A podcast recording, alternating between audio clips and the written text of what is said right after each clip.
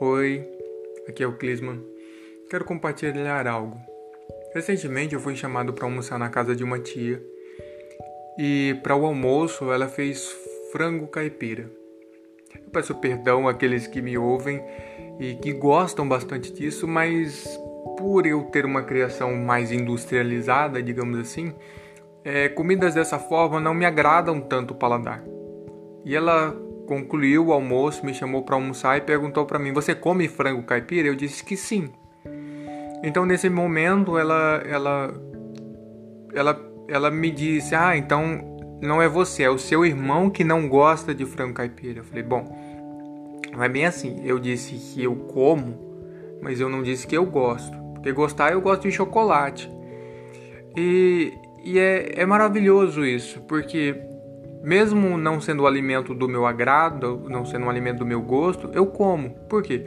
Porque ele vai nutrir, ele vai me dar sustância e ou seja, os seus nutrientes me serão úteis, mesmo sendo um alimento que eu não gosto. E eu acho extraordinário porque no momento que estamos em contato com Deus, no momento em que estamos em oração, estamos nos alimentar da palavra, tudo passa a ser visto através de um viés, de uma cosmovisão cristã.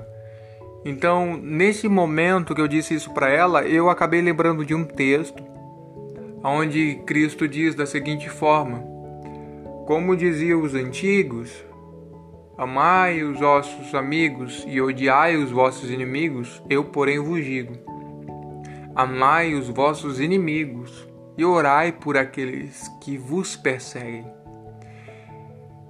Eu não sei se só eu que tenho essa, essa natureza adâmica, mas eu não acho gostoso isso. Para mim não é, saboroso, não é saboroso porque é uma palavra um pouco rude a, a, digamos, essa minha carne caída.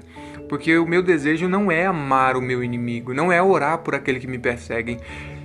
E a palavra é maravilhosa porque ela diz para mim amar o meu inimigo. Olha que maravilhoso isso. É amar de fato, amar o, o, meu inimigo e orar por aquele que me persegue. Ou seja, alguém que me persegue, eu devo orar por este. Ao meu inimigo, eu devo amá-lo.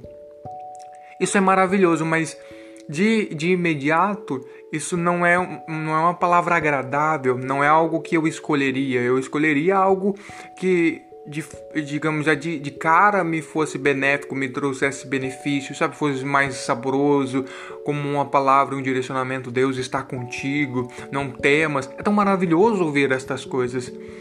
Mas assim como o alimento que eu comi na casa da minha tia, às vezes ele não é saboroso, mas é o que vai me dar sustância, é o que vai me sustentar. E é maravilhoso isso, porque a palavra do Senhor, ela nos alimenta. Às vezes vai ser o arroz com feijão, sabe?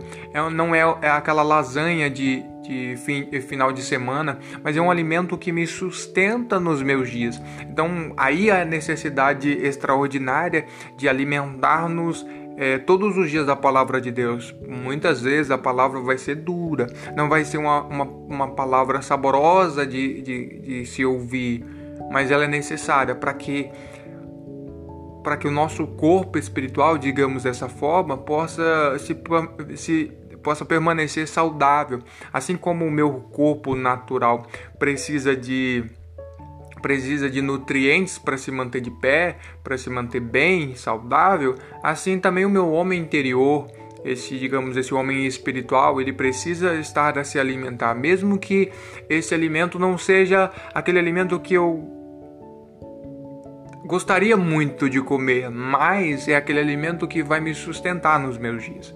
Então isso me fez refletir muito a respeito desse assunto.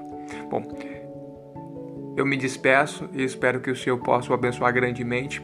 Esteja em oração e não se esqueça de se alimentar da palavra. Em nome de Jesus. Tchau.